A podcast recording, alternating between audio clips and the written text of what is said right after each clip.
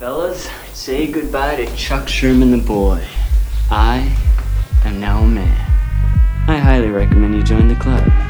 We are doing the wild thing all night. Acid house music. Hey, what's up, everybody? This is Sherm. Sherman, aqua wellness food, is that all you gonna eat? General Sherman realized and understood the importance of House music. So, do you know anything about techno? No. Listen.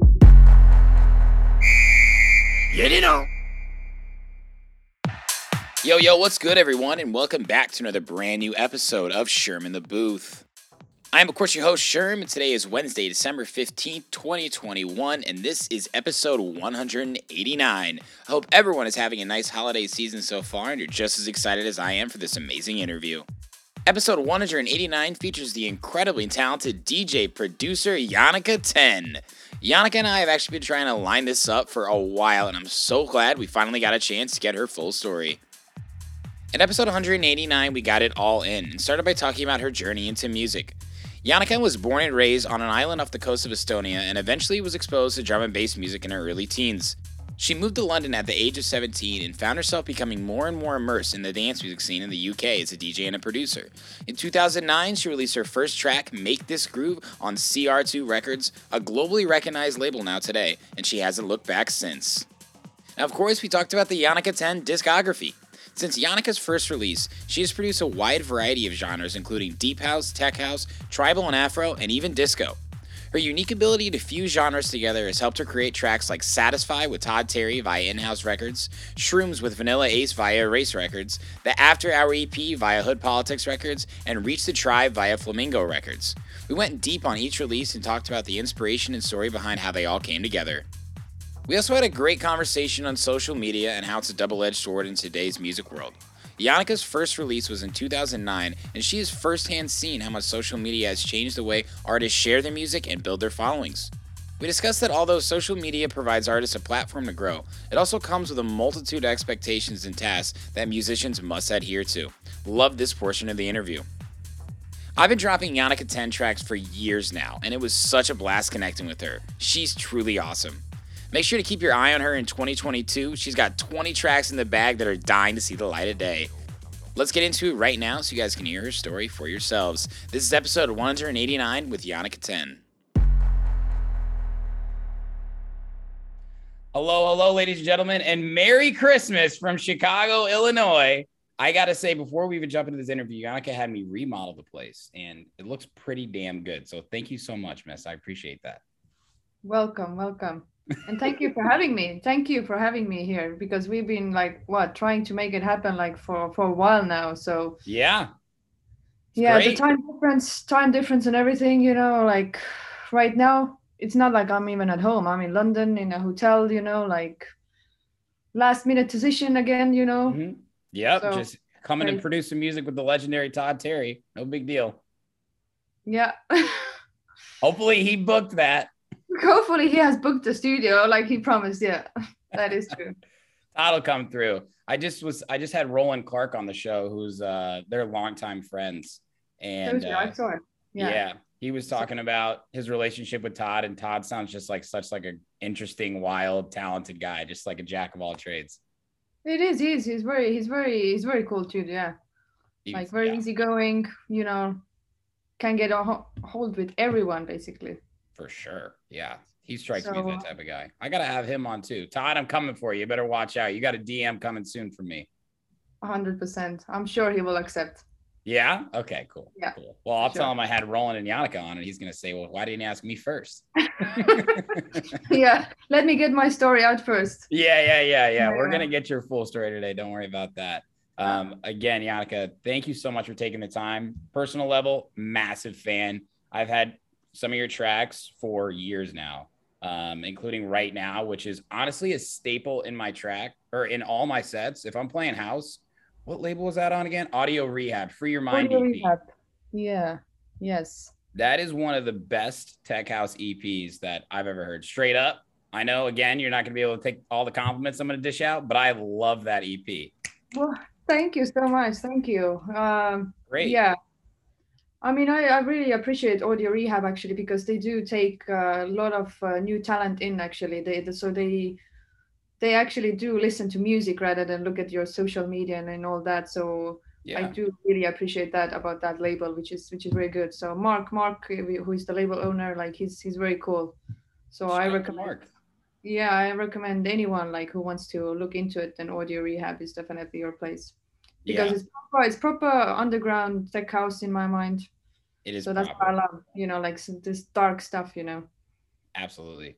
I mean, you've that's not the only good re- label you've released on it. We're gonna get into your music and some of your biggest hits and the stories behind them, but we're here to get the full story today. And before we we start with when you were growing up and music came into your life, you are one of the most interesting people to watch on Instagram because of all the places you travel to, like constantly on to the next place, tropical, freezing cold. I get a little bit of everything when you follow uh, your Instagram. I want to know over the past year, where's the your favorite place that you visited?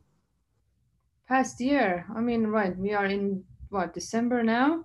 Yeah, so So- I guess it could be 2020 through this year. Really, when I, whatever whatever comes to mind. No, I guess you you saw me me being in Mauritius, isn't it? I was in Mauritius for five yeah, with all those giant bugs. Is that where you were? You just took a casual picture of the world's largest grasshopper, and I jumped out of my skin, and you were like, "This is beautiful," and I'm like, no. oh, it was beautiful, but but that was in South Africa though. That was in South Africa. Okay, that was the largest bug ever. I could not. It was so cool, and it the way it was eating the leaf. Oh my god, that was like wow! It and it was the leaf. It was just like Yeah. gone. It was like whoa, like wow, that is so quick. Even I can't eat it so quick, you know. no, it wasn't big. Come on, it was like you know. yeah. Yeah, but uh, no, that was in South Africa, and that was like a few weeks ago, That right? looked, that looked beautiful. South Africa is really cool as well. Like I, I love it, but I do have like a soft spot for Mauritius, so that's why I was there. I was there for five months. I went there last year, like a year ago, December, and I stayed for five months. I mean, I was planning to be three months, but then uh, lockdowns and everything happened as well, Mhm. and I ended up staying longer. And I, I was, it was lockdown there actually, so I was staying indoors for one month in this beautiful country, and you couldn't go out. That's how crazy the rules were there. You couldn't even go outside. No, no, you, you were only able to go to a shop, like to get some food, but you will have police everywhere stopping you, like asking you, like which day, like if if it's your day to go out, basically. Oh, I heard about that. Like in, in Spain, all Europe, they were really, really pretty crazy about it. Very I strict. mean- yeah, very strict. How, wait, So so, what were, you were stay, were you like staying in like a hostel or like a temporary stay there? Yeah, I was staying in my friend's place in a flat. Oh, nice. Yeah, yeah. So um, otherwise it was good, but me staying indoors, I can't handle that. Like I love my nature and all that, you know. That's why I went in the beginning, like to do lots of hikes and get the sunshine and all that. But For sure. and I could also do a few live sets from there, you know, these mountains and everything. Like everything was set up and then bang, like lockdown today, now. Like it was like no warning or anything. It's like it happened so fast, very fast. Dang, that's crazy. And then eventually, eventually I got out because I was like, no, I'm not gonna wait till uh, the lockdown is gonna finish because thank. God I didn't do it because it went on for another six, seven months. And it hasn't been the same there ever since. So How many people live there? It's an island, right? It's actually same amount of people that is in Estonia. So I think 1.3 million, Wow. something like that, same amount. But obviously the island is much more smaller, like Yeah. much more smaller. Oh, so that's probably why they were crazy because it was just everybody's compact right next to each other. Kind of thing. But I don't I don't feel like that. It's like that there. Yeah. You don't see you don't see that people are being packed. So I don't know where they live. Like they must be I'm not sure about that, but they're You know, underground. They're in the water somewhere. yeah, you don't feel like it's like packed like that because you drive around. There's plenty of you know nature and and all that. So I don't know where all these people are because, like I said, I am uh, from an island myself uh, in Estonia, which is the biggest island in Estonia called Saaremaa, and that's the same size as Mauritius actually. And we have and we have I think in in uh, in Saaremaa, I think we have like fifty thousand people living there. So, So- you're from an island off the coast of Estonia? Yes. There's lots of islands in Estonia, like a lot of islands, and I, I'm from the biggest island, which is called Saaremaa. How do you spell it? Saaremaa. Saarema. That was S- bad. Hold on. S double A R double E. No, so Sare M and double A. Sarema. Saarema. How was that Yeah, better? it's too complicated, you know. Too complicated. I mean, hey, I, I told you I want to learn about Estonia today, so we got to start with the actual city you're from. But, but you know the capital, right? Tallinn. Yes, what I mean, super famous place for lots of different reasons. I've I remember hearing about that city. Uh, I'm trying to remember when I was learning about European history. Really? Yeah, for sure, definitely. Because it's so small. Like nobody, nobody really knows about it. Like I just had a situation in South Africa trying to get back, and it's like, in the beginning, like yeah, yeah, oh, you all set to go, and then suddenly, suddenly they say, oh no, no, you can't travel uh, to two countries in in Germany. What? uh, it's like you can't enter twice to Germany. And Yeah. I was like, what, what is going on? Like, never book it like twice again, you know, like never book it like that again. It's like I, I don't understand anything what they're saying. Like, why are they even saying it? It's like we're gonna do you a favor right now. We're just gonna rebook your flight, so you only fly from Frankfurt to Tallinn because you can't do the other for the other flight. I was like, okay, like, and we're doing you a favor, you know, and all that. And you listen to these people, and it's like Yeah. you think, okay, they they must know what they're talking about. So, and it it was like already so late as well, so I didn't have time to argue or anything. Yeah. Uh, but but basically, in their mind, Estonia was not in Europe, so I don't know where they were thinking that Estonia is. Was this what airline was this? That was uh, well, I was in uh, in Johannesburg, uh, Lufthansa. Lufthansa. Bastards. Ah, yeah, it was it was very weird experience. But eventually, when I got into Frankfurt, Mhm. I had another issue there uh, because I was trying to change my flight back to my original one. Because the reason why I booked these two flights connections because it was quicker to go back home Yeah. rather than wait six hours what they given me. Mhm. Wait six hours in the airport and go then to Estonia. Basically, I was not happy about it, so. I was like determined to change my flight back to my normal one. I was like, why can I not travel? You know, I'm in Gosh. Europe. I have a European passport, so what's the issue? You know. Yeah, yeah. Uh, but uh, eventually, eventually, five minutes before the flight uh, was taking off, I was able to change it. Five minutes before the flight. Yeah, yeah, it was crazy. Five minutes before, I, but that means my bag was not coming with me. So I got my bag delivered uh, next day, actually, which was very quick, to be honest, right? Yeah, that's impressive. Yeah, they, they delivered to my house even, so I didn't have to go and pick it up myself or anything. It was delivered next day. Gosh, it, that can be so stressful. Like any sort of airline mishaps. I mean, it's pretty incredible, just the, how the whole industry functions, like as a whole. For but sure. the things that can go wrong go very, very wrong when they do. Yeah, no, that that was a very interesting experience for me, especially they saying to me you can't enter twice and all that. Like, I've never had that before. I've traveled a lot, as as you as you said. I Yeah. traveled so much, and it's like this is the first time ever something like that happened to me. Gosh, I'm sorry. Well, Hmm. you made it. You're safe here. You're now. You're good. I made it in the end. Yeah, it was made it in the end. That's why. that's why having drinks right now still. Cheers, by the way. Cheers. Love it. So I want to hear more about where you grew up. Like what what was it actually like? I mean, was was music always a part of your life early on? Like what's the actual culture there?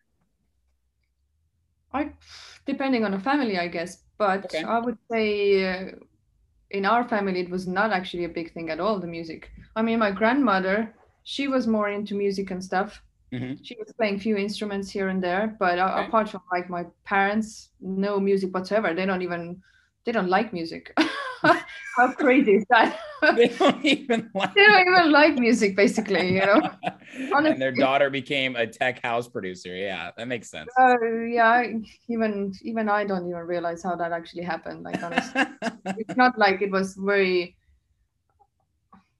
i always had passion for music because we we uh, grew up quite you know in a in a countryside in a farm right where there was Okay. nothing happening there there was nothing happening there apart from animals and nature and, I mean- and all that like You're literally on an island off the coast of a Baltic country, right? Yeah, makes sense. yeah and then plus living in that island we were also like more further away basically from Yeah. the town and everything. Uh, and yeah, like we got the TV basically. That's how it started. We got a TV eventually. hmm and and they got all these channels like MTV and all that. Yeah. And I I I found out M- about MTV basically.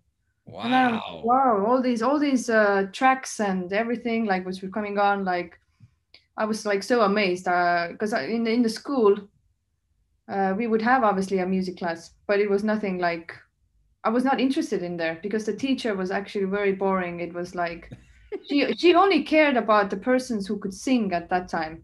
Oh. So they Oh. were not teaching for anything like either come here sing uh, three words like if you have the voice or not then you can go basically and that's it. that sounds terrible. It was it was terrible. I didn't like it at all. Like, can you believe? Like, there was a music class and I didn't like it. That was the, yeah. that was the only class I didn't like in the school. Like, it's so weird. And now this is literally your passion in your career. I mean, yeah, it was not my plan to become a DJ or or a producer. I guess it's just like happened. It happened. Like I don't know. It's so weirdly. Like when I moved to London, Mhm. that's when actually it changed. when did you Um, move to London then? How old were you? Came first to London when I was seventeen. Oh, geez. So quite long time ago, I guess. Yeah. Was is that common? Like, I mean, London's obviously a massive city, but It's not very common. It's Yeah. not very common. I, I came to uh, visit some of my friends, some of my drum and bass friends, you know, because I used to be into Oh. not I used to be not into house music or, or didn't know anything about it because no one really listened back then in Mm. Estonia. So I had all the people into drum and bass basically. wow, I love drum and bass. Drum and bass is coming back.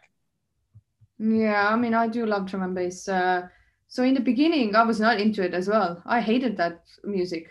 Honestly, I hated it. I was like about 14 and I was like, what are you guys listening to? This is ridiculous, you know, like like how can you listen it every day? Like it was on every day from the morning till the evening. And eventually they said to me eventually, like, don't worry, you will get it. It will be like a drug, you know, like you won't get, you know, you can't get off of it. So once you're gonna start liking it and then that's it, you're hooked basically. That's the truth.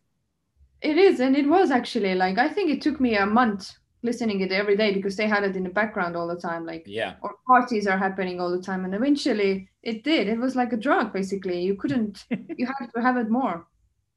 It's true. Yeah. It- you kind of have to, it kind of has to be force fed to you a little bit. You know what I mean? Like I know, I know a lot of people here in, in the US, house music is really big right now. It's been growing, obviously, but people say, oh, I don't like house music. I'd be like, well, have you been to a live show? Have you ever like really experienced the the true environment, or has someone just shown you a song on their AirPod or like Yeah. on their phone? It's like, well, yeah, I've actually never been to a show. It's like, well, I'm gonna make you go, and you're gonna come, and you're gonna stay the whole time, and you're Mhm. gonna heed my advice. And then they're like, oh yeah, this is so awesome. You're right. It is, it is. I miss it. I haven't been to a drum and bass party in ages, actually, to be honest. Uh, I do want to go, but like in Estonia, I guess it's not happening. I need to come back to London, isn't it? Yeah. No, I can go next weekend. I'm here next weekend. Damn it. I need to hook up with my boys, you know. Yeah. Hit the underground club, baby. Mm, definitely. Okay. I'm actually thinking that maybe I should do a track with some of the old legends actually from the drum and bass. You should. Like I don't know, like I, I I mean, like I don't want to make like a drum and bass track, but what I mean, like maybe they can input a little bit something towards like uh my Oh yeah. house style. I mean, drum and bass per- has so many incredible layers of percussion that you could definitely fuse together with a four on the floor style Yeah. track. That would be awesome. Maybe get like an MC to like put a few few vocals in. Get some of those garage guys up there where you're at right now. That would be Mm-hmm. that would be awesome. Yeah, no, this is uh, this is something in my mind. Yeah, I need to look into it. Okay, well, we've inspired you today. I'm happy about that. Yeah, Excellent. We're we're already off to a great start here. Hundred percent. okay, so 17, you moved to London. Obviously, you're exposed to a whole new type of culture as a, as a as a whole, and also within the actual music realm. Do you remember like when you first started seeing DJs? Like, were you like, I think I want to be a DJ, or was it just something you were doing for fun? Yeah, it was. It, it happened in Estonia when I was fourteen, actually. Uh, so I was hanging out with these uh, friends of mine who actually was organizing parties all the time and having DJs over and DJs over from England actually as well. Yeah. Um, and I was just looking and looking all the time. And then I was in one party, and then this one of my friends said to me like, "Oh, why don't you come and try to DJ just for fun? You know, just do it for fun. You know, see what you think of it and all Yeah, that." yeah. And I went on, and apparently. Uh, I don't remember that part myself so much to be honest because I was like I said I was so young but Yeah. but they were all commenting like look all your uh, transactions between the songs they're like they're working you know and that was drum and bass. We were making drum and bass that time. They're working and going. I was like you should be a DJ you know. Yeah.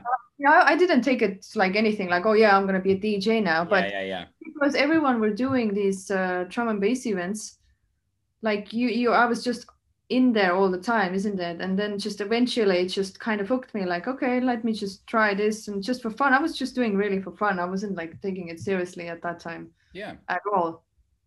But eventually like oh come and play here now and come come and play in that place. It's just it was a small things but that's how it kind of started. It started really with drum and bass with me which is so weird to think about. Yeah, but I mean, it's it's a part of your journey, and you know what, Monica, you're not the first person to have mentioned they started in drum and bass and found their way into house and techno. I know a lot of people who also love like heavy rock and roll, and also mm. found their way into house and techno. And I don't know what the reason is. I don't think we'll ever know, but it's obviously just like putting yourself in a situation where you're exposed to a new type of music, which really I think opens up your mind entirely to what you can produce, what you might enjoy. You know what I mean? Yeah, no, I wonder. I don't know what is for other people, but I, I kind of know why I left the drum and bass scene myself. Mm-hmm. Not sure why I left, but because when I came to London, I was introduced to obviously new bunch of people, the all this new house music and everything, and like um, at that time, like I have a I had a friend working on a label, and uh, he was obviously giving me lots of music with house and stuff, and I was like, whoa, some of the stuff is really cool. Yeah. and actually that's how it started like one of the tracks uh, with todd terry actually Mm-hmm. uh, i listened first and um, i think it was with tara mcdonald you know the singer Yeah. Yeah. uh, yeah and then i was like wow this is sounds really cool like i love all that it was more like a funky house kind of vibe i would say like not not so nothing tech house that time at all right Yeah.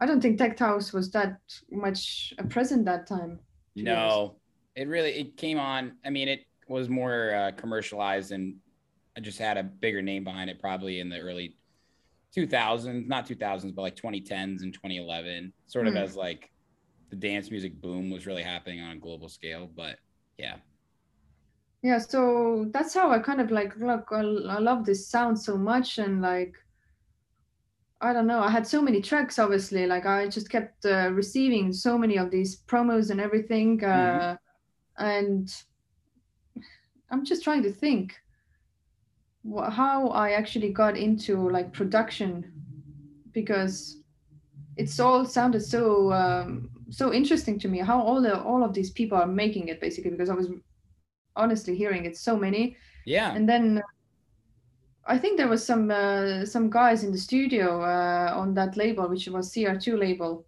Yeah. That was your first release, I think, in 2009. Make this groove. yeah Well, let's check out Yannicka 10's first release right now. This one's called Make This Groove off CR2 Records.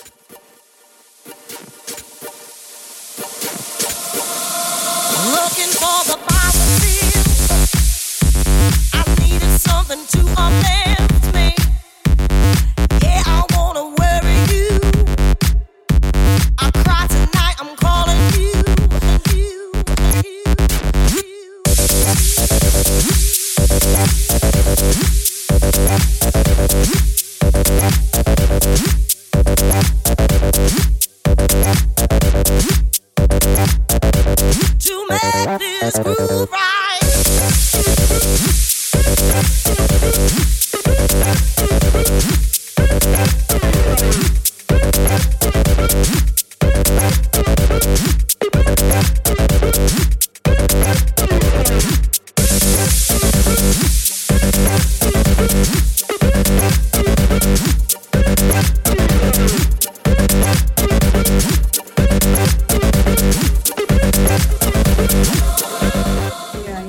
exactly. You remember that one? I remember that one. We were in the studio at CR2 Studios actually as well. Pretty damn Uh, cool. CR2 is one of the most well-known record labels in the world. It is now, isn't it? yeah, seriously, it's pretty badass. I didn't when I saw you had released on CR2, I was like, what when was this? And I was like, 2009, let's go. The early days for them. Yeah, that's that's what I mean. It was early days, and um, I don't know. It just happened so so casually. Like we were all in the studio. Oh yeah, let's get the singer in, and she came in. Like she was not actually even a singer. She was more like an actress actually at that time, you know. And like I told her, like, oh, I want something like that to put in, and hmm and that time I wasn't like a big time producer. I was still like learning a little bit Yeah, Uh, totally. learning a bit and like if i listen back right now to that track make this groove i mean You like have some criticism. i mean honestly I've, of course i have like because it's just like sounds so raw and uh, Your first release. well i don't know what you think but it sounds very raw like it's just like a beginner or something totally like but can you believe it it's it's out on cr2 if you think about it now Yeah, exactly. And I think one thing too, and I know you're gonna agree with this, where music production like quality has gone from 10 years ago to now, like, I mean, just just the plugins and mastering process and the you know the availability just to make tracks sound so much better to work with other people. It's Mm. easier to do that from what I've when I've learned from people who started around when you did. So I mean, it's something to be proud, honestly, and humble about. I don't think it's that bad. It definitely it sounds like an old track. You know what I mean?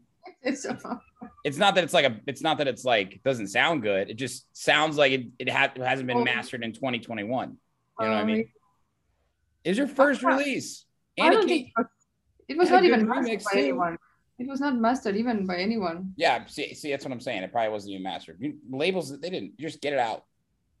Yeah, I mean, even right now, like some of my tracks which are coming out right now, it's not like they're all mastered. Yeah. Like I just put them out because if you want to get it mastered, I, some of the labels do it themselves, right? They Right. do some sort of master, but right. um that that's like an also like a, a big area like you can get a good master from someone and then you can Mhm. get a really bad one like i'm struggling True. right now struggling right now trying to get a master done for one of my tracks and i'm not i'm not happy about it Yeah. they keep Is- sending they keep sending and i was like no no this is not happening you need to change that but and that's that's why i find it a little bit difficult if you're not in the studio with them because it's it's hard to explain especially me being english is not my first language it's actually sometimes very hard for me to explain things Well, your Uh, English what is I want, perfect. maybe. Your English is perfect, if you ask me. thank you but yes uh, it's i think it's it's sometimes it's it comes away like i can't explain my things very clearly what i want Totally. And I think mastering I think that's something something that's so important to understand about music production is like it's it's one thing for you to come up with the idea and make the track, right? That's a creative process. And then you try and fine tune it and you're mixing and mastering it yourself. And then you finally find someone who actually can complete that creative process for you, right? Like they're Mhm. still being creative with how they're going to finish this track.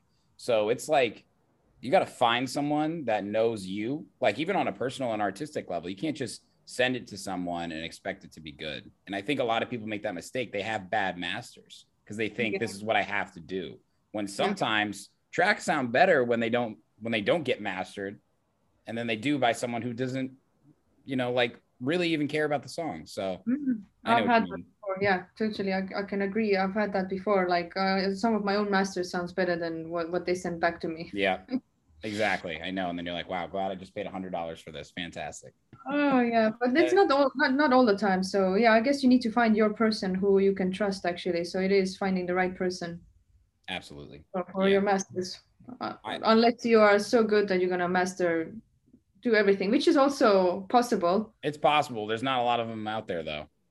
We, yeah, I'm not there yet, so may, maybe I can be. I don't know. One day. You I'm trying to learn. I'm trying to learn more because I feel like this is actually even bigger part of the track actually sometimes. Yeah, absolutely. And especially with your style of music too, like you don't need a million tracks in an actual composition for it to be great. A lot of times with minimal specifically, right? Like people might send a total of 10 stems and it can be just that much and it'll still be perfect. So that's why it's so important to have that really unique creativity levels and not have to worry so much about it sounding perfect when it can always sound perfect, you know, to somebody else. But to you, just get it out. That's how I feel. Totally. No, I agree. So 2009, you release Make This Groove. We love it. Okay. Right. Say, Yeah. come on. You love it. It's, it's a hit. CR2, baby. Make this groove. Let's make this groove. No, yeah. It's, Yeah, there we go. So you you had a little bit of a hi- uh, production hiatus though. I noticed it looked like from 2012 till 2016. Were you working on your sound, or were you what was going on at that time? If you don't mind me asking. Yeah, like I said, um, I guess music hasn't been like in my top priority all the time. I I've always had a day job and you know Oh yeah, me too. What do you do? personal life and all that, and I, I guess that has taken over many times uh, Mhm. rather than the music. So yeah, that's that's the issue, you know. Like I I get focused on one thing. Like I feel I can do one thing more. Like if I have a day job, I focus so much on that. Like I put so much energy on that, you know. like Yeah. it's, it's been quite demanding and everything. And then Yeah. by the time it's evening, you'll be back home. Like oh yeah, I start producing now. Very often I would not feel to do anything. To be honest, I'll be just so tired, knackered. Then having you know dogs as well having like two dogs you know you go and walk them you do some other stuff you're or you're, you're just with your partner and it's just like finding the time like if you're not single as well you know that's like it's it's difficult to find a time uh, from day job to actually make music to be honest because i do have a big social life so which i enjoy and, and also active life i like to go and be outdoors all the time and Yeah. it's just yeah finding uh, finding the balance in between two and um eventually at some point i did quit one of my jobs it might have been like you said like around 2016 i did quit uh, and and then i started more producing again Yeah. um, but yeah, even right now, I have a day job as well. but it's not as hectic as it used to be, basically. So Yeah. it does give me a bit more flexibility and time to focus on music now, which I really do want. Uh, because I have so much to give out, you know, I have so much to give out, which I want to do, you know, and need to put effort in, basically. Yeah, totally. I mean, it, it obvious you didn't fall out of love with music or making music during that time. You just weren't releasing music. Yeah, no, I wasn't. Uh, no, it's uh, my tracks are still there probably from that time. Like I've I've looked at my track collection right now, and I'm like, oh my god, this track is so old. Like, why is it still in my computer? Why I haven't put it out? You know, like the sound is actually going old already. You know, like you either gonna have to remake it or Yeah. you know, like it's so annoying. Sometimes you do get pissed off at yourself. It's like, why just don't you just I don't know send it out or put it out as a free download even then or whatever what like why is Yeah. it in your computer because you have put an effort into it like your your mind has got into it so Yeah, I love that perspective. so it, it should actually be out there because you do play it to your friends and they're like oh yeah yeah this is so cool like where, where can i get it where can i listen to it like yeah yeah it's just private in my computer you know it's not the way uh, to go forward i guess so yeah That's good. if you have tips on that if you have tips on that please do give me I think I think you just gave gave a great tip though. I know a lot of people that will will, for lack of a better term, they'll hoard their music, right? And then they'll never release it. And I think you put it in a really simple way. You put the time into that, right? And it's it's creative, it's fun, it's enjoyable, but it's still a product that you're creating. Yeah And put it out there. Uh, You you've done tons of SoundCloud free downloads, and I love that. Like your "This Is America" remix is awesome. You could have easily just like said, ah, "That's just for me," or I don't know. I'll, i maybe I'll release it. And Mhm. I think that's so great too. And it's good for your fans, right? Like the fans want your music. Totally, obviously. no. Giving out even like I said, to- and you said free downloads and everything, or even if it's not even a download, even if it's just you can listen, it's it's still there. You know, it's still something you've done. You know, and like you said, oh, you haven't, you weren't active in all those time. You know, like yeah, I should have maybe just put tracks out on my SoundCloud or whatever. What, but it's yeah. Sometimes you you know we artists we do get into some kind of zones uh, of Yeah. of not liking certain things and you know like yeah hiding hiding basically away Yeah, we're our own harshest critic. That's Mm. a fact.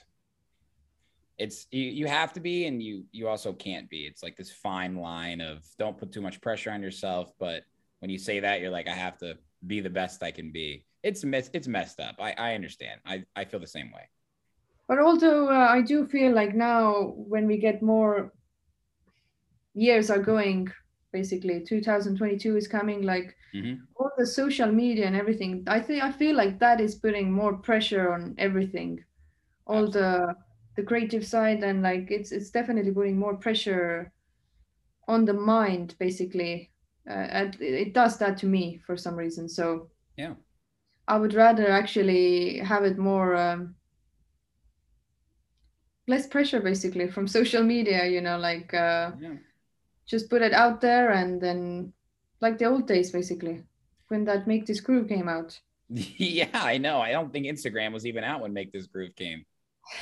Yeah, it was no pressure that time of anything. But now now it's more about like it's they don't even so much listen about the track. It's more about your socials nowadays, isn't it?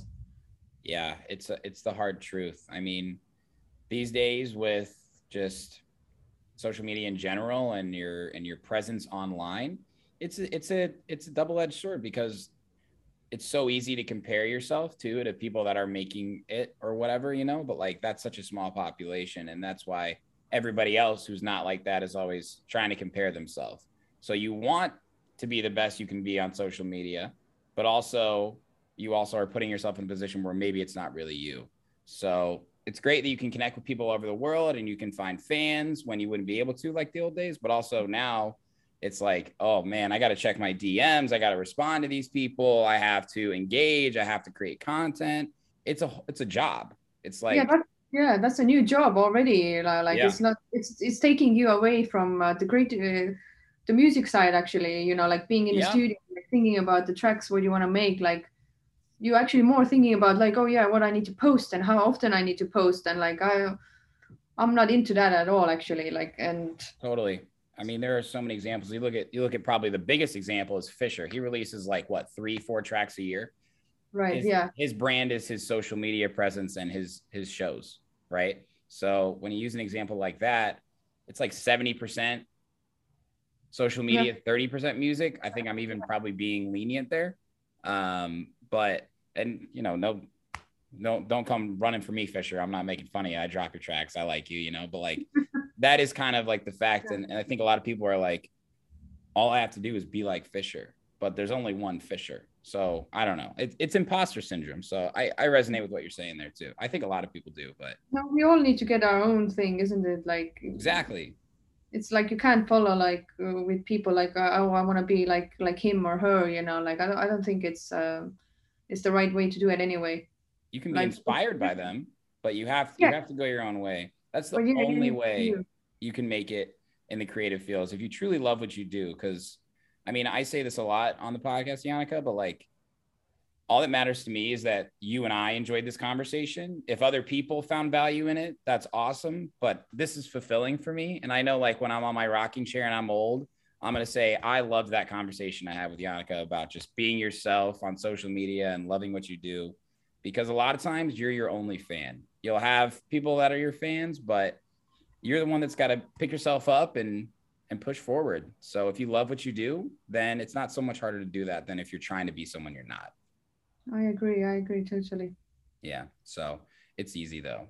Um, but I want to get back to the music. So Go Deeva 2016. This was your first release back, and it was it was obviously like a next level sound for you. All right, let's check this one out together. This one's called "Do Nothing" by Yannicka 10 off Go Deeva Records. Do nothing, bitch. I'm not a do nothing bitch. Do nothing bitch. I'm not a do nothing bitch. I'm not a do nothing bitch. I'm not a. I'm not a.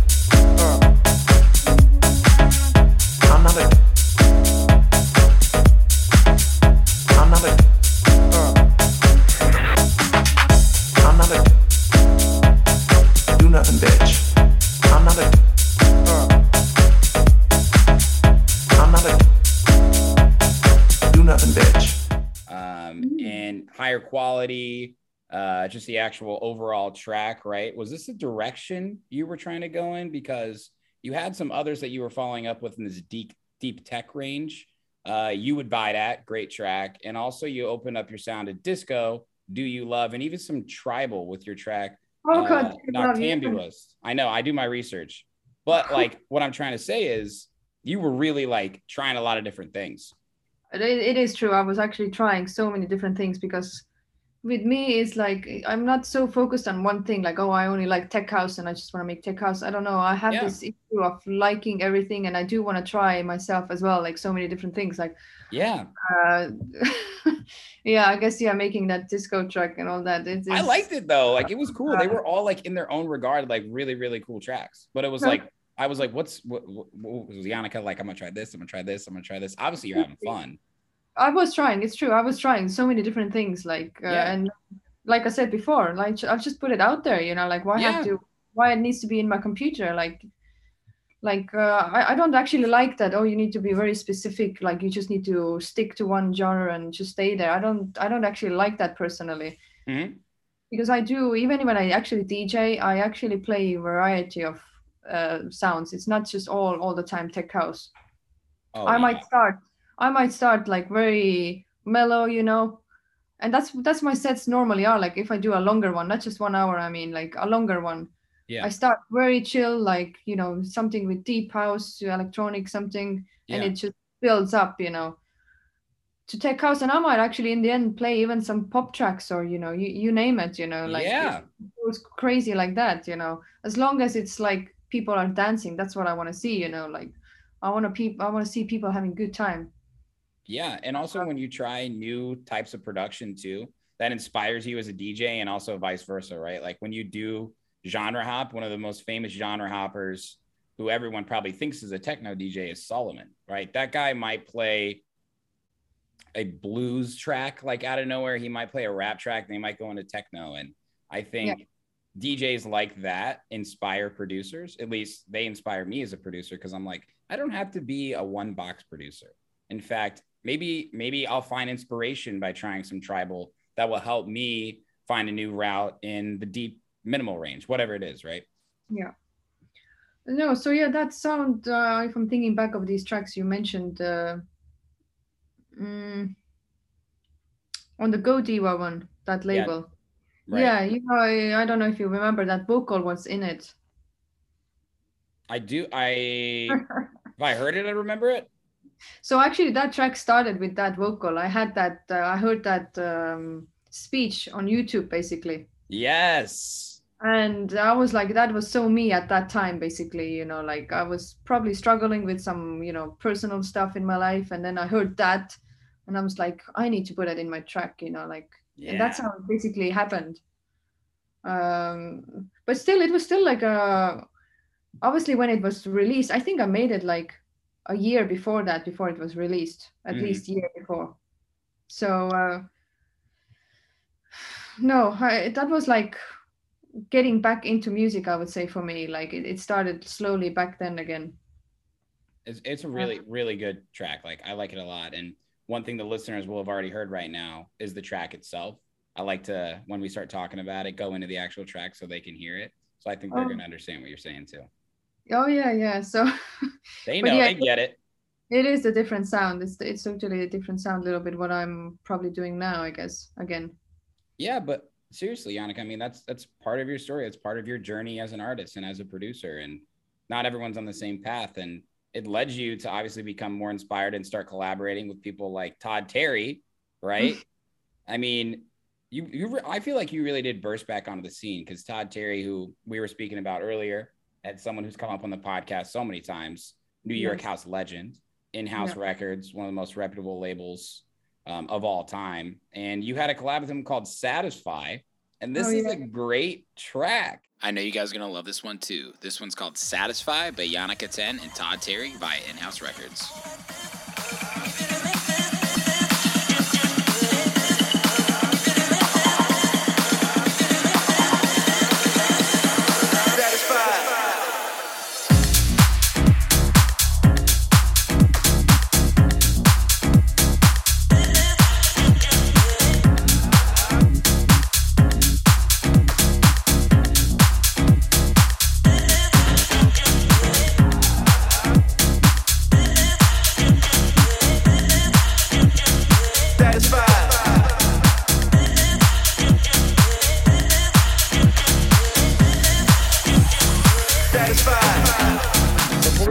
Track. Can you tell me about your relationship with Todd? Because I mean, you're in London right now, meeting to produce with him, and I mean, it seems like you guys are good friends too.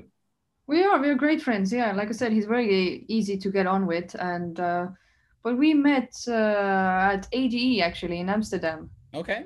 You know, so I have to say, like, if you do want to follow up with uh, with people and you want to get in there, it's definitely a place you need to be. It's like ADE, you know, all these music conferences. Like, it's Yeah. it's definitely being connected to people, you know, socializing and all that. It's very important if if you want to get somewhere, basically. And obviously, not expect that everybody's going to come to you. You need to do the work, basically. So I think the way we started actually was out that me. I sent him a bunch of my tracks, actually, like about ten of my tracks, and he's like, "Yeah, I love all of them. I want to sign all of them."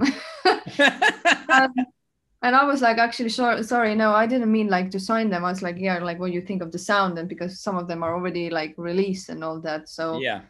and then uh, it's like yeah yeah no they're really great and it's like but then there was this one track the satisfied track um which obviously it wasn't like completely like that in the beginning Right. uh, i was like yeah let's let's work on that track together basically hmm and i was like yeah cool like if you want to really put your spin to it as well like you, you can and and he did and that's Wow. that, that happened very fast actually. Yeah i was like amazed because it happened like two weeks later after we met in in amsterdam. Very quick. Yeah that's very quick. that's world record turnaround right there. I, I mean i'm surprised too. Yeah. Jeez. and we became right, we became friends uh, ever since basically.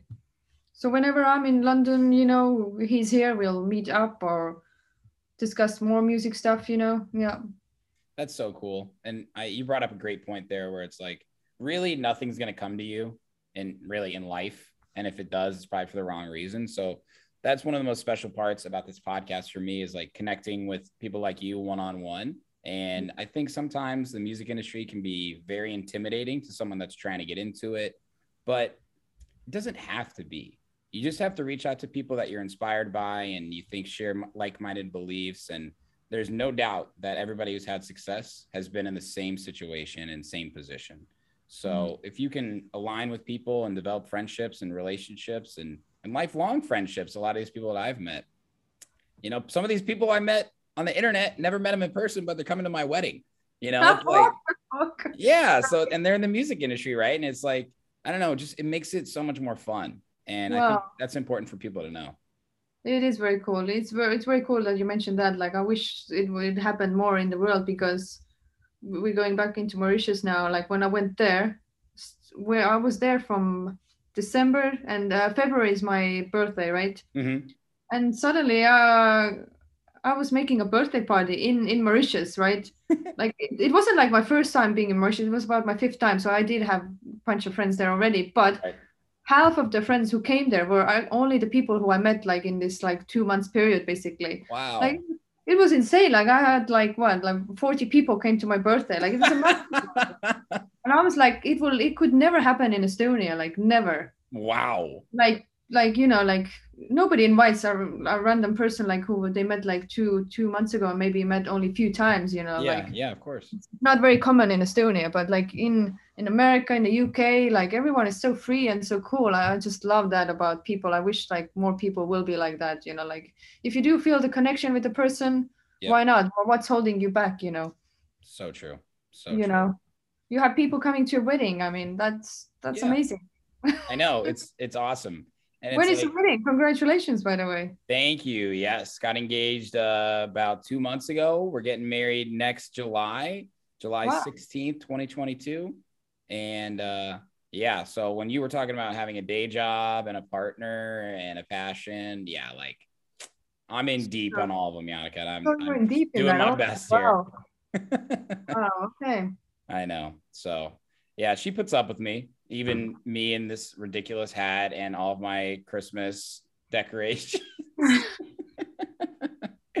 yeah, but I appreciate that. Thank you. Yeah, but it's it's like it's it's so fun for me. And I think not to like stay on the topic of like a wedding, but when I was thinking about who do I invite, you know, like I have friends that probably probably I've known for a longer time.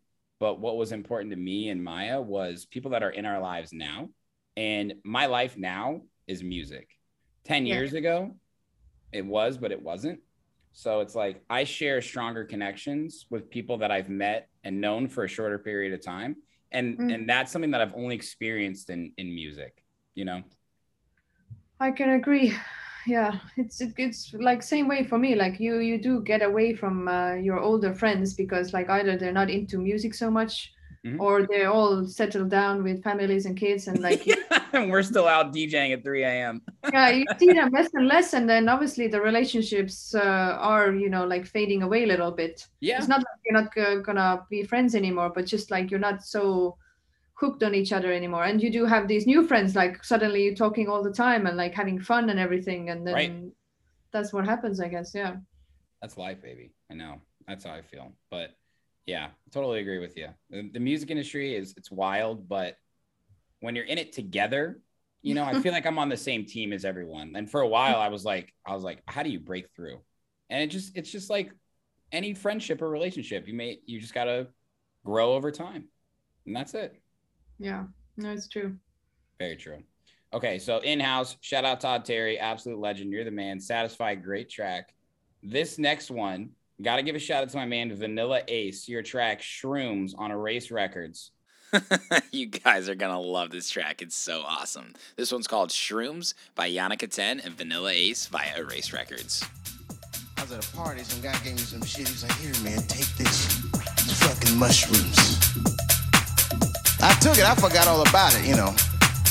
Then a couple days later, I found that shit in my pocket. I'm thinking, why not? Because I'm thinking it's like weed. I'll chew this shit up.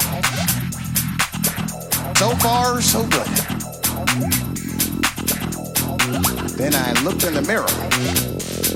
I started freaking out, man. I just couldn't take it anymore. Anymore.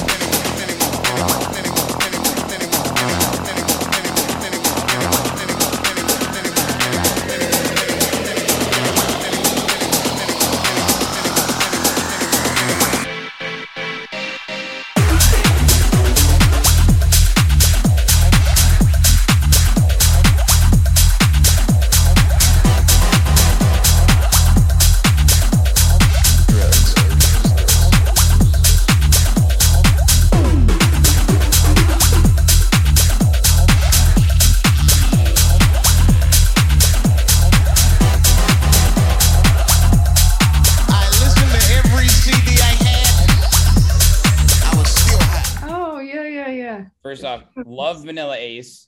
Um, I did an interview with him. I I work uh, at Hood Politics as an A and R, and we interviewed him when he had a release earlier this year.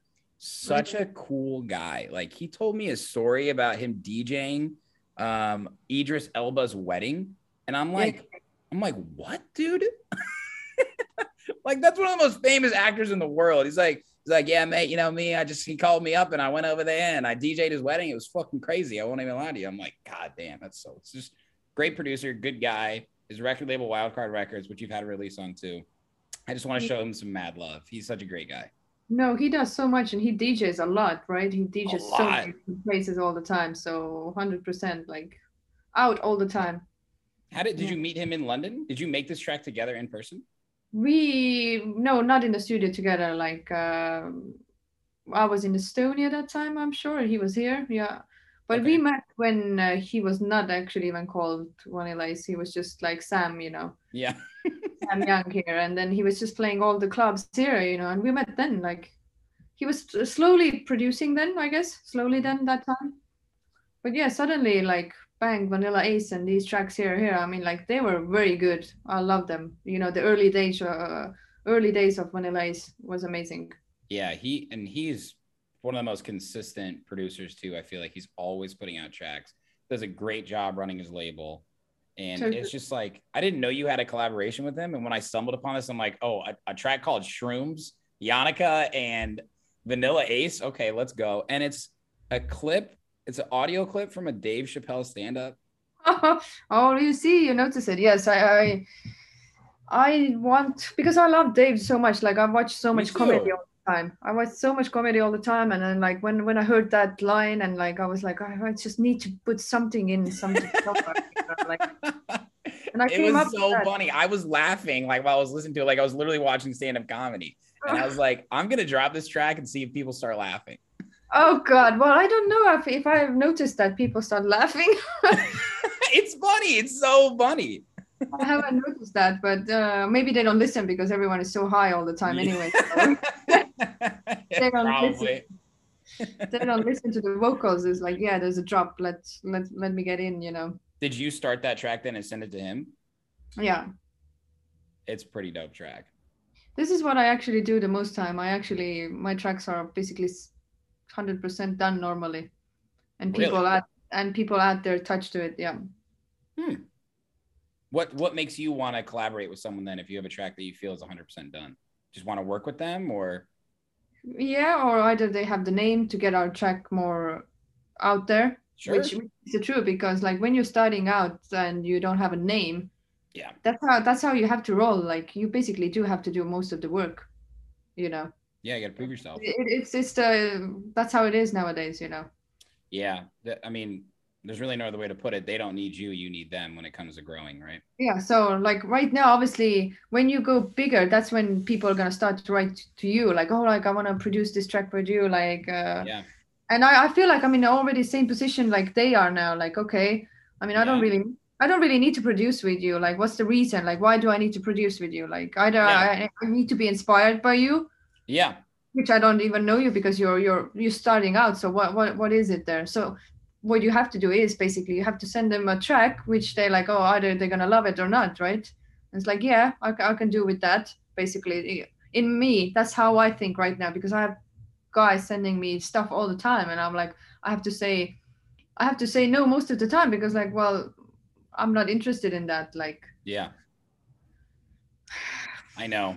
It's it's true. And it- sort of an etiquette to it that I think is is sort of been lost. I think because of social media, it's not like a personal thing. It's like business transactional the way some people try and go about it, right? I mean, how many ridiculous spammy Instagram messages do we get about boosting your profile and getting Mm. your track on this and that? And it's like, sure, that stuff is like important to like the eye, like, but this is so much more than meets the eye. And I I know for any young producers out there, start a conversation first before you just like come out the gate swinging. Like, I just I, I I've experienced that same thing too. Yeah, yeah, no, so yeah, that's what I, I am at because you do need to like a, a song. Uh, so otherwise, why are you gonna produce it basically together? Yeah. Like, For sure. like I, I don't want to put out. I'm not saying uh, that my tracks are so great, but like you, you Yeah. do need to feel, you do need to feel something about the track. Like there, there needs to be something there. Oh yeah, for sure. Um, but no, like I said, I, I keep saying to some of my, you know, they are my some of my they are my friends who keep sending me tracks. Let's do something together. It's like no, maybe not this time, but keep sending. Basically, just like the labels are, keep sending. It's good, but keep sending. keep sending for a few years. Yeah. That's what I get with some of the labels. You know, like keep sending, keep sending. Not not this time. It's so strange now doing A and R for Hood Politics when I've been on the other side. And Are you still doing uh, A and R for them? Yeah, yeah, just started officially about uh, three months ago. So I'm, I think I think I'm going to be officially announcing this week, actually, before this interview is out. So people will know now at this point. Should I send you? Should we uh, send you a track right now, and you're gonna A and R right now over here? I could, I could. I mean, you know, I, I we're going to get around to your Hood Politics release. We'd love to have you back, no doubt about that. Hmm. I just actually, well, I don't know if it's finished because I've mastered it like about 10 times because I'm never happy. It was it was quite dark in the beginning and Yeah. I've got actually quite warm with it. It's it's very tech housey one again. Yeah, But I've gone very warm with it in the in the end. It started out very dark and now it's like more warmer and warmer. Like I don't know what's going on. I like that. Hmm. I mean, obviously you can't listen to it because it's in private again. Oh But I- yeah, it's only you got that. I can send it to you later if you want. And Yes, you, I do want you to send it sure. Please, please. It's such a it's such a humbling experience too, because Hood Politics, obviously not the world's biggest label, but like it's so much energy. yeah there it's a it's a it's a whole thing it's not just like hey we're a label that you release your music on it's like you release on hood politics You've got 10 people that are for sure cheering and sharing, like, we love it. And the fan base is so dedicated. And your after hour EP has done really, really well. Like selling, I think it's your number one most selling track on Beatport after hour the track. All right, let's check out this banger together. This one's called After Hour from the After Hour EP by Yannicka 10 via Hood Politics Records.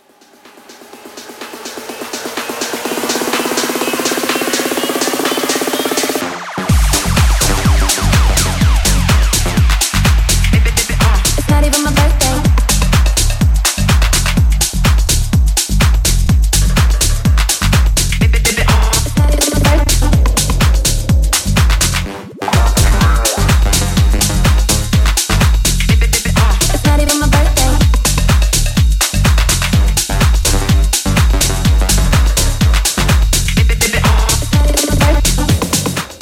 After probably yeah, because I'm happy with that one as well, uh, personally. Really good. Yeah. I mean, th- tell me the story behind that one. Did you like, did you talk to DJ Susan? Did he want you to send him something or did you just, how did you even do it? Regular demo Well, submission?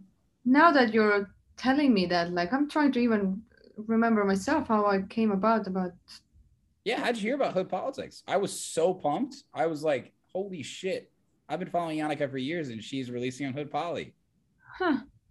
Do you know what? I don't even remember right now, but there might be actually somebody maybe recommended. Okay. I have a feeling right now.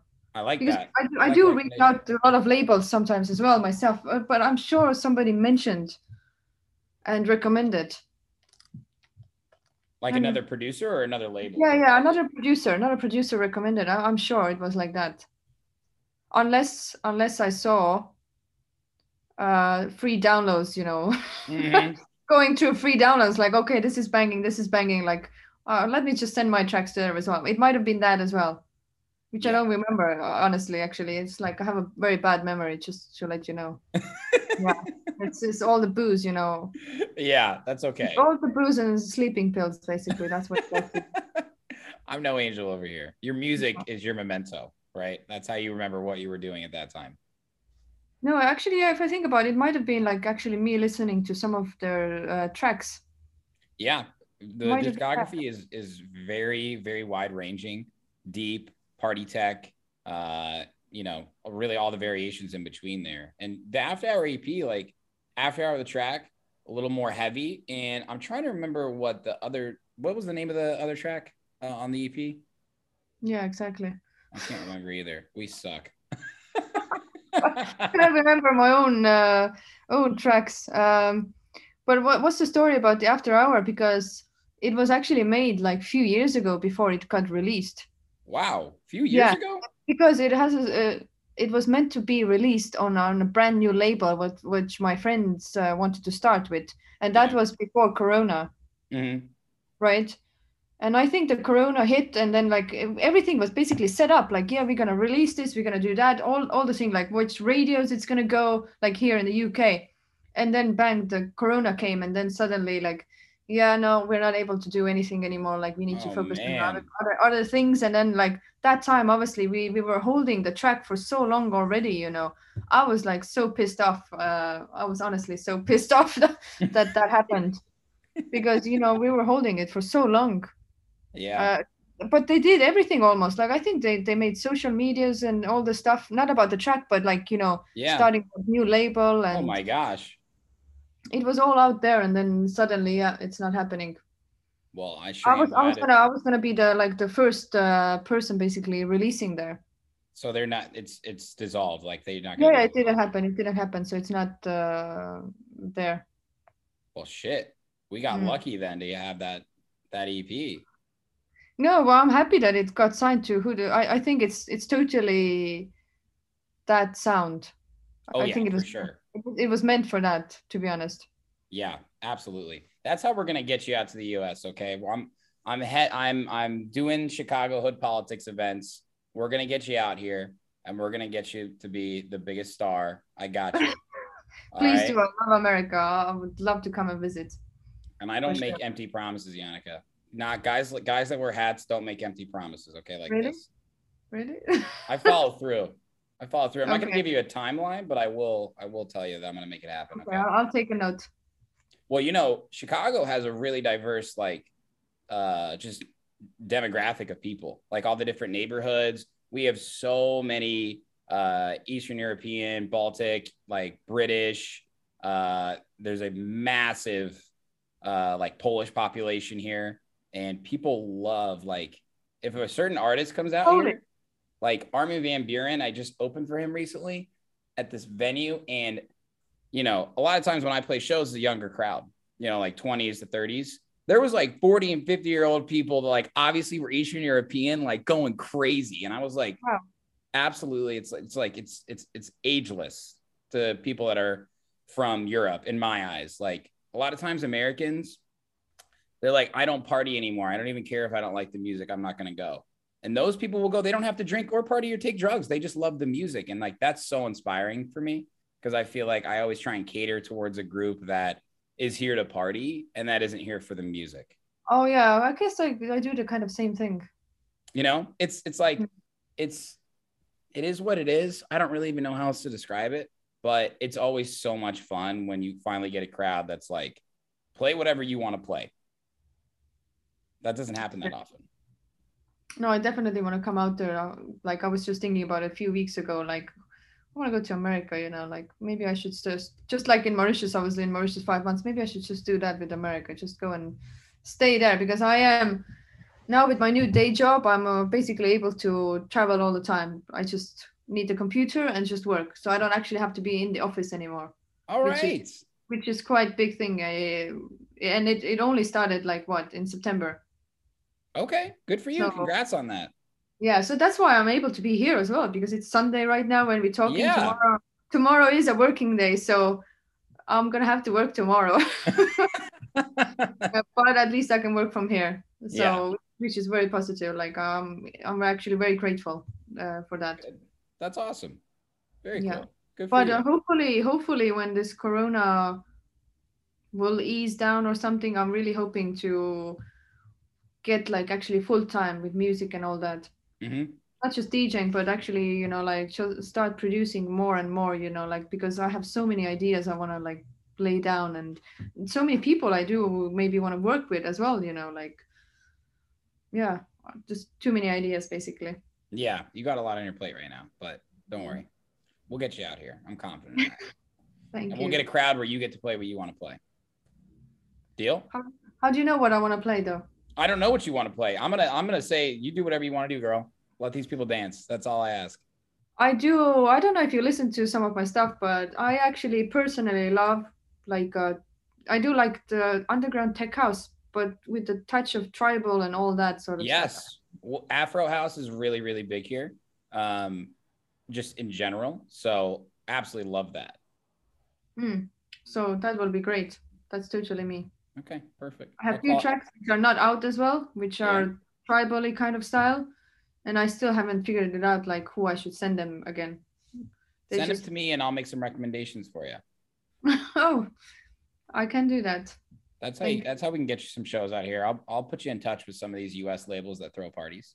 That's a great I Mm. think that's one of the cool things about labels in general is people will come to the party just for the label. It doesn't even like a lot of times like repopulate Mars, I'm sure you've heard of obviously. Yeah, yeah. Um, A lot of times they don't even announce their lineups, but they sell out just because people know it's a repopulate Mars. The name, yeah, yeah, yeah. Similar thing with Hood Politics, right? Like we don't have to say much about the lineup because the label is the energy. It is it is the brand. It's not the people. It's the label, and the label will always be bigger than the artist themselves. So I love when labels have this dedicated fan base of people that love what they release, and they know they're gonna come just to have a good time and get that music. So it's always a special thing. I think a lot of labels in the U.S. do a good job of that. And I I can agree with that actually because I notice in Estonia as well, like it's not very often, it's all, almost not about the artists who are coming to play. It's all about the branding and, and all that. Like, Yeah. you have, you have the name as a brand to bring people in, like you don't even need to line up basically because half of the time people don't come for the lineup at all. People just want the experience. which is uh, which is strange right because like you would be thinking like back in the day like you would be going you would be going to see the artist basically like i want to see that artist that's why i'm going there but now i, I feel like it's more about uh, the brand what, what shows are putting on and of course of course the djs and and the artists will add to it like who is on the lineup. It, it does matter a little bit, but yeah, Yeah. I feel like it's the other way around a lot. Yeah, it's true. It it's definitely like situational and and how well that goes. But when it does, like secret lineups, people are really enticed by the unknown, Hmm. right? And once they're there, they're not going to leave. So that's why like there's this. uh Have you heard of Space Yacht before? I think so. Yeah. Yeah. They just they're they were originally like kind of just like a a a party company, just to call them that. You know, they threw secret parties in Los Angeles. They've grown into a label now, but they would do secret lineups. They literally would put question marks and they would start selling out because the people know if they go, they're gonna have a great time. So they'd put up and coming artists on there that may not even have a thousand followers, but are really, really talented producers. And that's how they could get a chance to start playing in front of crowds. And then when you get that real in-person experience with the actual crowd, those people become the fans and like, wow, I I would maybe wouldn't have come if I saw a name I didn't know.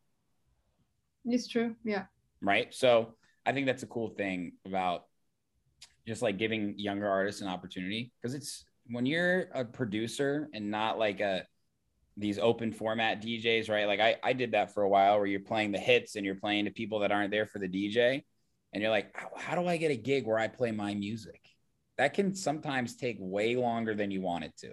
That is hard. That is hard, especially nowadays. Nowadays, where where we have so many DJs, like everyone is a DJ now, right? Everyone's a DJ. Everyone is a DJ. It's like, it's it's actually insane how many. Like I have like, I and I also noticed like who are becoming DJs is like, let's say you have like people coming to your party all the time, and the ones who are the biggest fans, like, oh, I love this, I love that, they're going crazy on dancing, and these are the ones who are actually becoming the DJs. I've noticed that a lot. They love is- it so much they want to do it on their own. Yeah, and it's it's uh, so uh, it's so easy nowadays, right? so easy to learn and download. I mean, I think it's it's great because it definitely is expanding the industry. But I think the funny thing about house music right now, at least in at least in the US from my experience, is the biggest fans are the DJs and the producers. I'm like, is there are there people here that like are just regular fans and like aren't also a DJ? But it's great because like you really share that with them. Like that's what I meant like by people that are in the music industry now that are in my life. Like we you just hit it off right away. And they're like, "Oh, you're a big DJ. Cool. Like I have 50 questions I'd like to ask you." And I'm like, "Fire them off. I'd like to hear." And it's just getting you get these really really special conversations and relationships through it, but very saturated out there right now. Well, you see, all the way in in US and all the way in Estonia, same way. So must be everywhere like that, the same way. Yeah, well, it's pretty easy to become a DJ too and yeah. That's true. I mean. I don't think we have to sugarcoat it. Like the actual fundamentals of DJing, anyone can learn. But what really makes you a standout DJ is your track selection. And also, do you make your own music and are people coming to listen to, to you for that? But that can take a long time, a long time. Yeah, so that's why I guess I, I that's me personally why I started producing when I did because I I noticed even then back then I even noticed like okay you want to be a DJ but what what are you going to give it to the people why they need to choose you because there's so many out there you know Mhm. already there. and then I was like but I do love music and and I have all these people around me who can teach me everything like why Yeah. not try you know like do your own thing, you know, and it's just like I can't believe it. I I I mean I still can't believe it. I'm doing music to be honest. Because it Really? was never it was never in my wild dreams that yeah, like me becoming like a producer. I mean, I remember when I was 14, no, sorry, like 12. Uh, When I was 12, I was thinking about it. Like, yeah, one day I wanna I wanna do something similar what they do at on MTV, all these videos and all that. That's what I was thinking, but I was not even thinking so much about the music. I was like, yeah, I want to do something like that. But that was the only thing I was thinking that time, Yeah. Here you are is- now, still doing it. Which is strange. Yeah. I know. I I like when I was telling you about the the story of Sherman the Booth. Like, for me, be doing this for five years, 189 episodes. Like, it's just like has it even happened? I'm just like here now, and it's just like wow, I'm, I'm still doing this, aren't I? I guess so. The time flies as well, isn't it? It's just like, like I mean, we've been talking uh, soon, like soon two hours already, and isn't it? It's like the time flies. Where does it go? We I feel like I the feel clock. like the clock is just going uh, like the older we get, like the fastest it goes. It's like, what is that? I know it's so crazy. And that's the thing too. Like when you get older, your priorities change because you just have more things going on. And that's why it's like it's so hard to find that balance, especially with like music. It's not easy to make money in the music industry, like real money. Like this is my career. Oh And yeah. Have you ever heard the saying people say they traded in their nine to five for a 24 seven? Mm. And it's, It's- it's really true. That's what I'm saying. I, I'm I'm struggling as well. So you either like sometimes I feel like if you do want to make it in music and everything, you do need to focus everything on that. Like you can't really have even a a side job. You can have it to a certain time, but eventually you're gonna have to make this decision. Like, are you gonna take the risk? Are you gonna take the risk and fully go on music because you know that it, it might not work out, you know, like you might might not get paid, you know, and especially with the COVID times, you know, like Yeah. it- it's even even harder. Yeah, and if you want to make it as a DJ, a world touring DJ, that's a very cumbersome job. Travel by yourself all over, late nights, still being asked to be creative when you can, being away from friends and family. It's? And- lonely actually. Yeah, you know, it's lonely. It's very lonely and like people don't understand that they see the social media and all that and they think like, oh my god, this is like amazing life, you know, like fucking fun all the time, whatever. But but actually, but actually it's the loneliest life ever, like the loneliest job ever. How crazy is that, right? It, it can be so what I mean, I even said it like in the nicest way, like, yeah, sometimes you're your only fan. Like that's so sad to say. It's so true. It is And- true. Yeah. yeah and there are so many i think we've really seen the the true the true colors of the music industry especially as a dj you know just the, again the, to use the big biggest example people could relate to is avicii right? Like to the outside eye people would think that he's the happiest guy on earth. He's got the best job ever so much fans he makes great music he's truly unhappy so much so that he committed suicide. And, and that's a frightening thing. And that's why it's like I don't know. I just always try and find the little joys in everything in life, especially in music. Like, you know, there are days where I'm like, oh, I gotta, I gotta do the questions for the interview. I gotta record the audio, and I'm like, remember, you love what you're doing, and it's like it sucks to have to remind yourself when like what you're doing in for in the first place is to have fun. And I don't know, it's it's it's something that you learn the hard way, I think, as a creative. So I don't know. I just I that perspective is it's blurry sometimes. Yeah, no, but like uh, as long as we keep doing what we're doing and we love, like uh, I mean, Yeah. uh, honestly, we all have. I, I think like even uh, people like we having to nine to five, like you you get those kind of moments there as well when you might get to depressed and all that, like mental issue. But uh, but that mental mind and all that that is that is something to to think about and and you need to have a balance in that because the older you get the more you feel it i feel Yes, absolutely. Because it feels like you have less time to do the things that you wanted to do, probably. Yeah, because I, I noticed so many of my um, DJ friends, like producers, are struggling right now, actually, at this minute. Like, Yeah. like I mean, I'm getting like people are trying to kill themselves and all that. Like, it's just, it's hard. Like, it, it's it's very hard. So, Yeah. And some and you don't know half of the time what to say even to to people like, oh, I'm gonna, I'm I'm thinking every day to kill myself. So what what are you gonna say to that person? You know, I don't actually have the answers to that. And they're in music. Yeah. Yeah. No, it's it really is the harsh reality, and it's it's still not as talked about as it should be. Um, mental health in general, particularly in the music industry. I mean, it's very sh- stressful, and like we've mentioned a few times, you compare to people that are doing well, and then the people that are doing well, you hear about the fact that they're not doing well. So you're like, is that what I'm aiming for? To like make it and then not enjoy it. So I know that's and again, I think that's why it's so important that on your way up and regardless of what level you're at, you're communicating with the people who are going through it in a similar way and it strengthens the the bonds. But yeah, if there's anybody out there that feels like it's not going well, things aren't going well, you've got to reach out. So at, at least they're reaching out to you, Annika. Yeah, I mean, I I guess I'm the kind of person who maybe even reaches them more often they do to me because Yeah. I want to I want to make sure that they're okay, right? Yeah, so, absolutely. So that's one of my main things is like I do talk to a lot of my friends who are having issues so i'll Mm-hmm. be just on their case all the time like you know are you okay now and you know like what can you do you know like Yeah. yeah i I, tr- I do try and help people as much as i can you know but and but also you need to not forget about yourself basically which i do most of the time yes, seriously. Thanks for thanks for being open and honest about about mental health too. I I, I appreciate that. It's something that I'm very passionate about as well.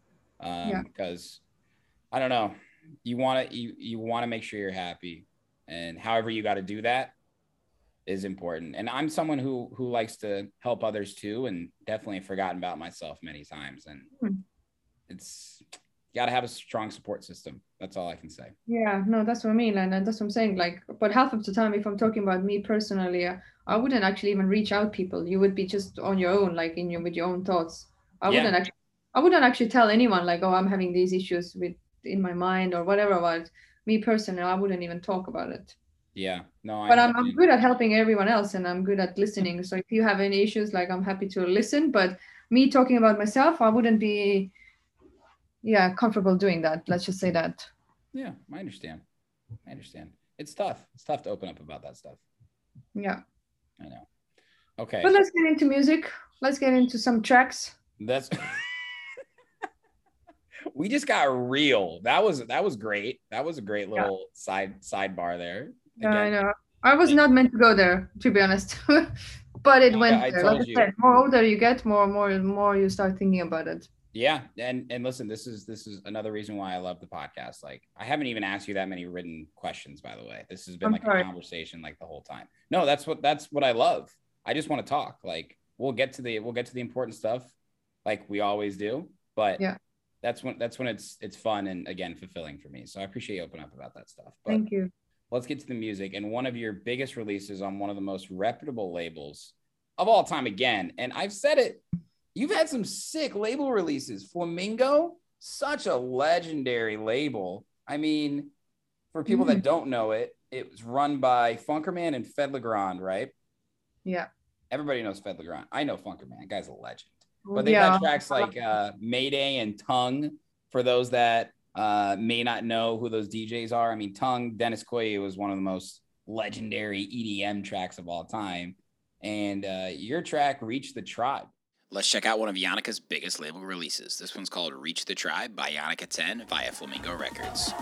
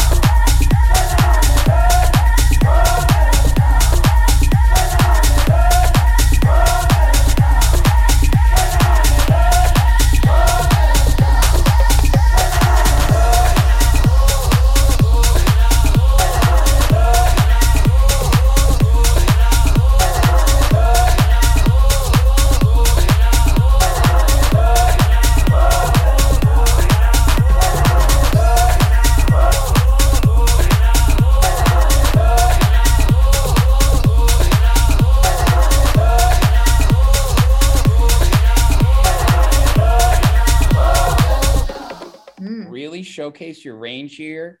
And that's why I thought it was great to bring up now because we've talked about how you did some house, you did some tribal, some afro, we just mentioned, and it's got a little bit of everything. How did this track like actually end up getting released on Flamingo? Because it's a little outside their range, but it's definitely the right fit.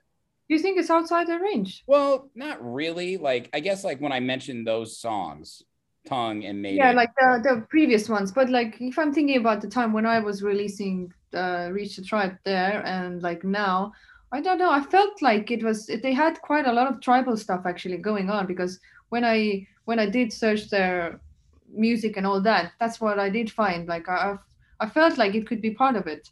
Yeah, no, I I, I meant that in a complimentary way, honestly, like because Yeah, yeah. So they, uh, they are a great like label that doesn't follow any boundaries necessarily. Like they've released a lot of different types of music, Hmm. and I think you kind of helped define a little bit of a sound for them too. Like this track is sick. The production quality very very high too, and it's it was a solo release for you, so like it's just very legit. Was it solo though? Let me think, because I'm sure actually it came out as an I only Oh, see. Re- an I, album I, for I think it was just you. Yeah, because it was a thing that it it came out. I'm sure it came out like more like an album, but then they said, "Oh, but we will put it out as a single as well." Oh, it came out on like a compilation. Yeah, Yeah, Like- I saw it as a single, and I was like, yeah, and then they said like, "But we will put it out as like a single as well." oh, nice. And then like like oh, and I was like, then like, what kind of cover do you want? And then like we put the sing uh, the so not the singer, I mean the the dancer. We put her on Yeah. the cover really. So it, was- it just came out very randomly because uh, I made a video of it as well, right? Yes, I saw it. I made a video in London. MTV, baby, look at you. I, I was not in it, so different thing though. I was not in it. We'll take I it was- though. I was in Estonia while it was made. Yeah. So you, how have you met that? before? Have you met them at ADE? Like, did you go to? Didn't you go to a flamingo party before? No. No, no, nothing, uh, nothing, nothing like that. Online, everything online. There we go. Another great example though. Networking online. Yeah, it's it's mainly everything online, but that means I've obviously been chatty as well. That means that, right? Secretly chatty. Yeah. I mean, you must be proud of this track though, because it really is dope. I was no, that was one of the the tracks that time. Yeah, I was I was happy with that that sound and uh, and the vibe because I do like the groovy stuff, you know, like Sure. um, and like I, like I mentioned before, all that kind of tribal kind of thing. I, I love it. I don't know why it, it does give me a kick. It's Uh, awesome.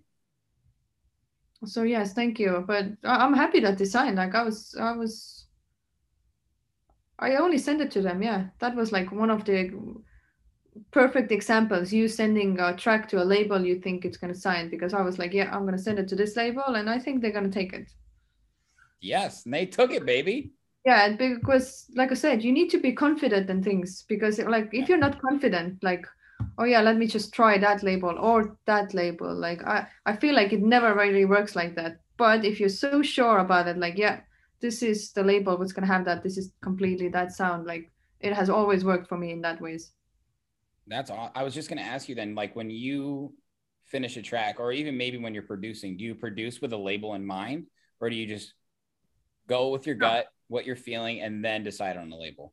Yeah, yeah, no, I always decide afterwards, not not in the beginning. I never make any tracks for a label. So I personally make it for myself and then eventually like, okay, which uh, label is this gonna be more like it? Yeah. But but it's it's difficult with labels. Like even if you are, you know, like you know that oh they're gonna take it.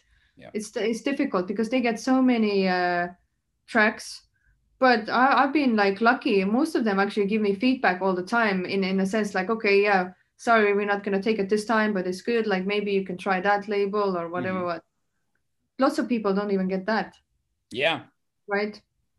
So I have a, this great example. Like I am trying to get released on Glasgow Underground, basically. Nice. So, but they always give me feedback. Yeah, Yannicka, it's fucking good. It's so good, but like it's not, it's not our sound. So keep trying. You know, keep sending. You know, like Ah. giving me feedback and sending me like you should send it there and stuff, and which which I actually appreciate because, like I said, mm, it's not like you get that from labels anyway. In my mind. Very rarely, very rarely do they respond, and if they do, certainly not with specific feedback or Yeah. you know things that are actually like you just mentioned. That's awesome though. Glad, glad it'll happen for sure. I hope so. I don't even know why I'm so hooked with Glasgow Underground. I have Well, no they're a great clue. label. Because they do put some, it's not like they have like a specific sound either. They put a lot of different things out. Definitely disco, funk, house, tech house. I've heard some heavier stuff from them too. Well, actually, I did make a, a track specifically for them, but Okay. eventually, eventually they still said no. So I put it out as a free download. Which one? Uh, the free track. The, the only. What was it called? It's free. I, I named it free. Did you? Oh, that was the one that was made for Glasgow. That's why didn't they take that? Don't you think it sounds like them though? Yes, absolutely, for sure. I'm pretty sure I downloaded it actually. Hold on. It's on my SoundCloud. Yeah. the free track. Yes, hold on. Here it is. With alternate free. Yes, that was perfect for them. Hmm. Yeah, so I was surprised. Mm. I have that one. Yeah. I think I actually have all your tracks. Let's see how many Yannicka tra- 10 tracks I have. Are you ready for this? No. Just to show you that I really am a fan. All right. so you're my first Chicago fan, huh? I think so. I have one, two, three, four, five, six, seven, eight. I have nine of your tracks. Wow. Is that creepy? Am I like a creepy fan right now? I don't even know how many tracks I have to be honest, actually out. I think you have like 25. Is it that no? I don't, have. If, I, I'm honest, I don't have enough tracks out. Like, I'll, it's um, I'm holding back, and I don't know why. And and I've said to a few people like I want to make 20, like next year basically. I want to make it more as my music year. When you DJ, sure. are you playing unreleased music a lot? My own stuff. Yeah. I hardly play any of my own stuff. Really? I am so critical that, about my own stuff that I I don't never play my own stuff. I honestly, I Only when I've been asked, like let's say I'm DJing and people do come and then they have it on their phones, you know, like written on their phones, like play that, and then that's when I was like, okay, let me put it on then. yeah. But actually, my most requested song uh, when when I DJ out is the the remix of uh, the "This Is America." really? That is the most requested one. it is pretty it's very versatile like it does really well like at a place that if it was just an instrumental Yeah. maybe people would say i'm not sure about this track but i think it turned out really well I'm happy. I'm happy with that one as well. Like I said, it's not very often I'm happy with my any of my own production. To be honest, I'm like I said, very critical. But that is uh, one of the sounds I did like. It it worked out well. yeah i like Yeah. it a lot well I, I i you know what if you're not gonna play your music then i will Yannicka. All right. what i- i want to know what is like I, I i saw your obviously your set on youtube that we talked about in the studio you've had some huge shows over there you played at fabric ministry of sound you've played at space ibiza and blue marlin i mean Yeah. That was all like in one year when I when I released on CR2. Really? So like Yeah. in 2010, 2011? Yeah, that was all basically then. Holy shit. Was that like a lot all at once? Because you just like kind of got into it. It was so much uh, too much at once. Like I don't think I realized what was going on anyway. But it was it wasn't like I was like, yeah, this is Yannick Ten coming playing here. It was like I was helped out by friends basically. It's like, yeah, we're gonna put you here or you're gonna come play after my set basically and that, that's how it kind of like happened then. Pretty cool though. I mean, those are some of the Uh, most well-known venues in the world. And I actually even uh, none of my tracks because that was my first track came out, but I even modeled for uh, for one of the space albums as well. You know, like Nice. In in Ibiza. So like uh, that that year, like that time was so crazy for me. Uh, like there was so much happening, and but but like I said, and unfortunately, suddenly my personal life took over, and like I went like AWOL for for quite some time, which is which is a big minus, I guess, because it was booming at that time. You know, I was just doing so much at that time, and then I went away for some time. Yeah. Yeah, I mean that that's a lot all at once though. Seriously. Yeah. Hmm. No, but uh, I'm glad I had that experience at that time. And DJing is not everything. I would say I, I would rather great music, you know, like Okay. it's, it's not, it's not about where you have played, like, oh, I played in there. Because if nobody remembers anything about it, so what, what's then about it, you know? It's a really good point. Yeah. I would rather make music because that is there to stay and you can listen to it back and back. But you, Yeah. let's say back in the that that that time playing in the club, like hardly anyone were even filming at those kind of days, you know, yeah. like True. it was not like in a social media like that even and yeah. it was just different. I saw this quote recently that reminded me of what you said, and it's life's not about living forever; it's about making something that lasts forever. Mm. And uh, I think with music versus DJing, DJing is like it's the outlet, obviously, and probably the best way for people to experience your music that you want to produce. But and that's more like living in the moment, you know, like enjoying the time while you Exactly. play, giving the people joy at that time. But what about the further? What about like Mhm. yeah. How yeah, it's giving them the memories. It's for sure. It's giving the memories and everything. Oh, I had so Yeah. such a great night. You know, I, like I do get people saying to me like, "Oh yeah, ten years ago you played there." Like I still remember it. Like That's you know, like yeah, like do people do that as well? But still, like there's no evidence to see or hear. You, Yeah. you can talk about it, which is which is also good. Yeah. But like I said, personally, making music is definitely the way forward. I love that. Yeah. And and that's what'll last longer too, because like we've mentioned, you can't can't DJ forever, and uh, our hangovers are terrible. So I Or keep drinking, or keep drinking. or you won't have any hangover. That's right. That's good advice. but I mean, you need to look at out the, the liver and pancreas and all that because, yeah. Yes, you do. We we could maybe have another podcast talking about liver health next. Oh, oh God. We're not good examples of that. We're we're the after. Yeah, there's the before group. We're the after. I'm right there with you. Yeah, yeah, yeah, yeah. It's very bad. Yeah.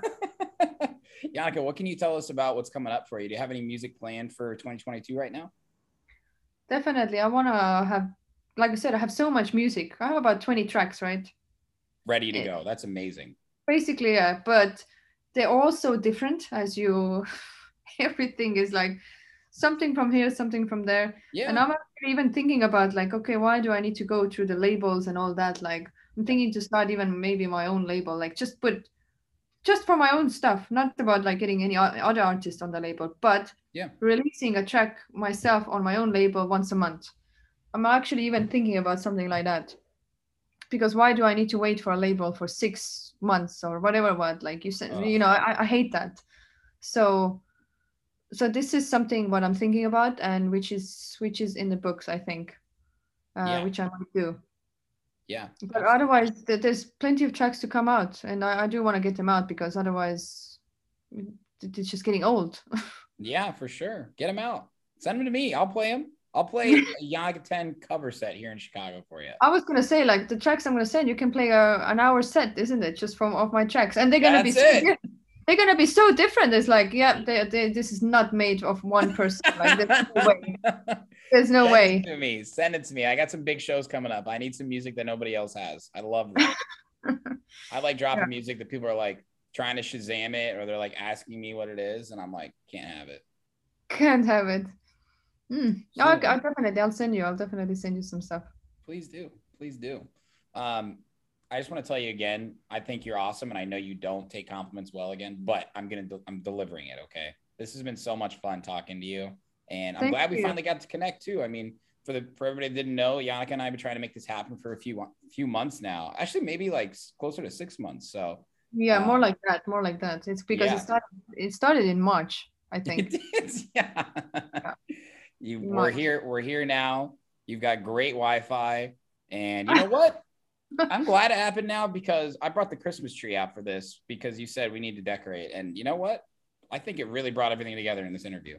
There you go. I'm I'm happy, and honestly, I'm really I'm really glad that you invite me, and we finally got to do it because uh, and I'm also getting to know all the American side and you guys, and and like I said, maybe one day I can be in America. And Yes, absolutely. And I'm going to give you the most Chicago experience ever. Okay. You can't say no to anything. Oh really? I'm a really good tour guide too. I'm a fun guy. oh, I believe that. Believe that. Whoever wears a hat like that, definitely, hundred percent. this hat says a lot of things about me, doesn't it? Yeah, yeah. Oh Honestly, my thank you again. Honestly, thank you again. I really appreciate you having me. No problem. This has been so much fun. Big fan, legitimately, and you have more fans here in Chicago too. I'm gonna keep Thank dropping you. new tracks, and uh, we'll connect again very soon.